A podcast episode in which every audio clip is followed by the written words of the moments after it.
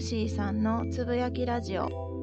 このラジオでは エフエックス トレーダーの私ルーシーが相場を通して感じたことや気づいたこと、日々のライフスタイルなどを雑談多めでゆるーくつぶやきます。ということで、ご挨拶が遅れましたが、今年もいちねんかんよろしくお願いします。にせんにじゅうにねんがスタートしてとおかが経ちました。今日はさんれんきゅうの最終日、成人の日ですね。今回のテーマ、にせんにじゅうにねんのご挨拶と抱負ということなんですけれども、抱負に入る前に、まず、このスタイフを再開したことをお話しします。にせんにじゅういちねんのじゅうがつ頃からスタイフで音声配信を始めたんですけれども、じゅうにかいぐらい配信して速攻挫折しました。もともと話すのが苦手っていうのもありますし、去年のくがつ頃からライフスタイルが大きく変わったんですね。で、生活のこうリズムが変わって、で、さらに毎日チャート分析動画を YouTube で配信したり、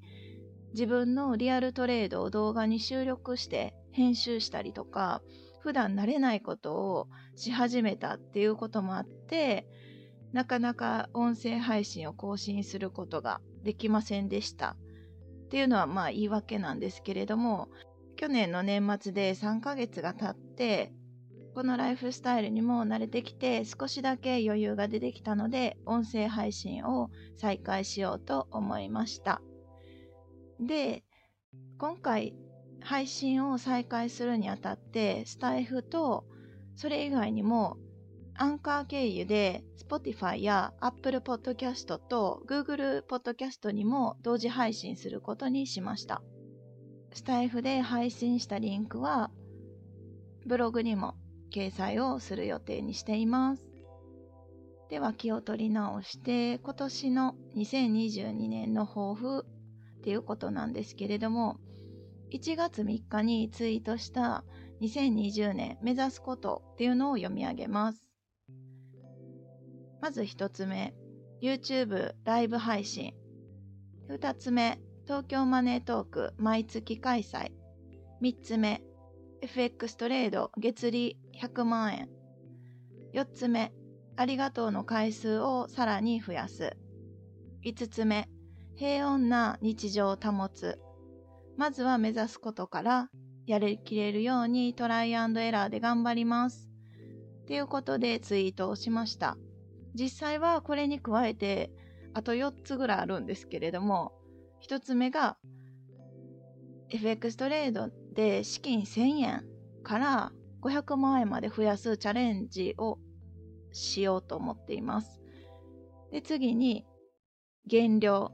まあ、単純に太ったので痩せようと思ってるのと、あとこの音声配信ですね。あと YouTube で エフエックス の基礎知識とか自分の失敗談などの動画配信をしようと思っています。ちょっと軽く一つずつ深掘りをしていこうと思うんですけれども、YouTube ライブ配信に関しては、今 YouTube の登録者数がごひゃくにんぐらいなので、せんにん超えてからでないとライブ配信はできないんで、まずはせんにんご登録いただいてから、ライブ配信ができるようになったら、エフエックス トレードを自分でしながら、そのチャートとかを映しながらライブ配信ができたらいいなと考えています。で、東京マネートーク毎月開催っていうのは、まあそもそも東京マネートーク何かっていうところなんですけど、まあ簡単に言えば、あのお金に関するお話であれば何でもいいんですけれども、お金を増やすスキルについてトークするグループみたいなのを作ったんですね。本音を言うと、私が エフエックス トレーダーや為替だけじゃなくって投資全般をしている方々とリアルで出会って仲良くなれたらなっていう思い、同じ志を持つ方とこう出会えたらより自分のトレード意欲も湧くかなっていうところで開催をいっかいめ去年のじゅうにがつじゅうはちにちに開催しました。ななめいの方に参加いただきましたね。で、今回は毎月開催をするので、いちがつのにじゅうくにちに エフエックス トレードに限ってるんですが、 エフエックス トレードの勉強会を新宿駅周辺で開催をしようと思っています。現在私入れてよんめいの参加者になっています。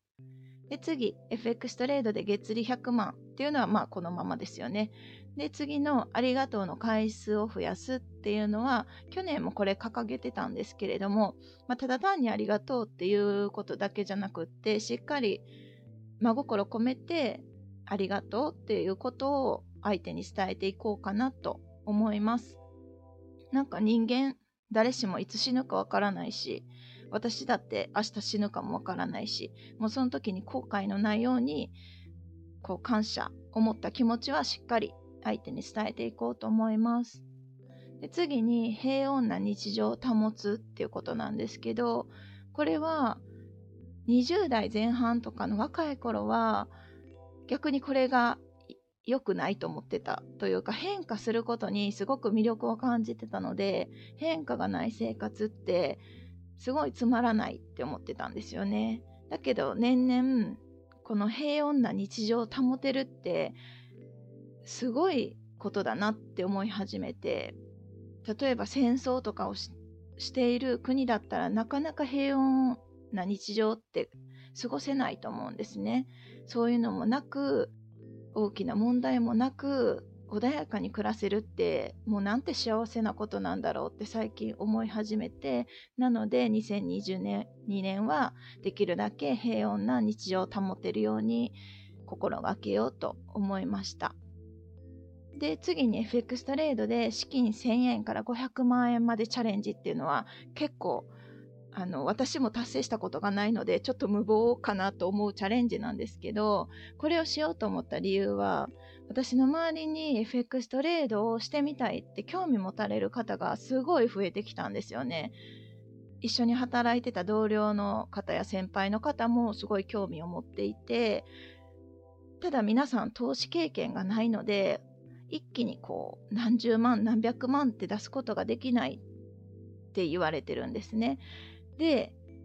例えばいちまんえんだったらまあ出せるかなみたいな感じで言ってくれる方がいて、でもいちまんえんをいっかいでいっかい証拠金にそのまま全額入れるといっかいのチャレンジしかなくできなくって、万が一溶けてしまったらまた追加入金しないといけないので、それだったらいちまんえんをじゅっかいチャレンジできるようにせんえんですね。いちまんえんのじゅうぶんのいちでせんえんからチャレンジしてごひゃくまんえんまで増やすチャレンジをしてみようと思います。まあ、結果がどうなるかはちょっと、まあ、未知数すぎるんですけれども、また YouTube とかで発表するかもしれないです。で、減量。これはもう単純にコロナ太り。まあ、コロナ太りって言い訳ですけど、まあ、食べ過ぎてるので体が重くなって痩せようと思いました。今インスタグラムのリールのリミックス機能っていうのを使って、他のこうダンスとかエクササイズ、筋トレとかをされてる方の動画を見ながら自分の動画とこうリミックスすることができるんですよね。その機能を使って毎日投稿して、そのリールだけで痩せようとしてます。で、次に音声配信。このスタイフだったりとか音声配信ですね。今までは エフエックスに関する内容に特化しようと思って始めたんですけれども、もっと自由にこう緩く自分の続けやすいようにしてみようと思ったので、 エフエックス だけに限らずライフスタイルだったり読書とかも好きなので本の紹介をしてみたりとか、 Twitter でハッシュタグマミーの言葉っていうのを私配信してるんですけれども、私の母親ですね、マミーが言った言葉をツイートしてて、興味を持ってくれてる方もぼちぼちいるので、その深掘り、マミーの言葉をより噛み砕いて深掘りしてみようかなっていうのも考えてます。で、最後に YouTube で エフエックス 基礎知識や失敗談などの動画配信っていうのも考えています。その エフエックス 基礎知識の動画を作る理由は、やっぱり周りの方にそうやって興味 エフエックス に興味持ってる方がすごい増えてきて、質問もいただくので、まあ、せっかくだったら動画にまとめてこれを見てくださいっていう感じでご案内した方が、こう複数の方に何回も何回も同じこと説明するより私も楽だし、相手もまとまったこう動画を一気に見た方が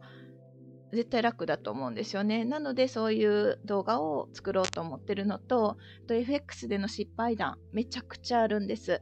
もうなかなか悲惨なことをやらかして私は来たので、その失敗談などを公開していこうかなと思っています。まあ、これが最後って言ったんですけれども、やっぱりにせんにじゅうにねんの抱負というか、もう絶対条件として健康第一ですね。もう健康がなければ何もできないので、まずは健康第一っていうところで、その後にこのつらつらっとお伝えしたやりたいことを一つずつやっていこうかなと思います。はい、今日はこの辺で終わります。ではまた明日。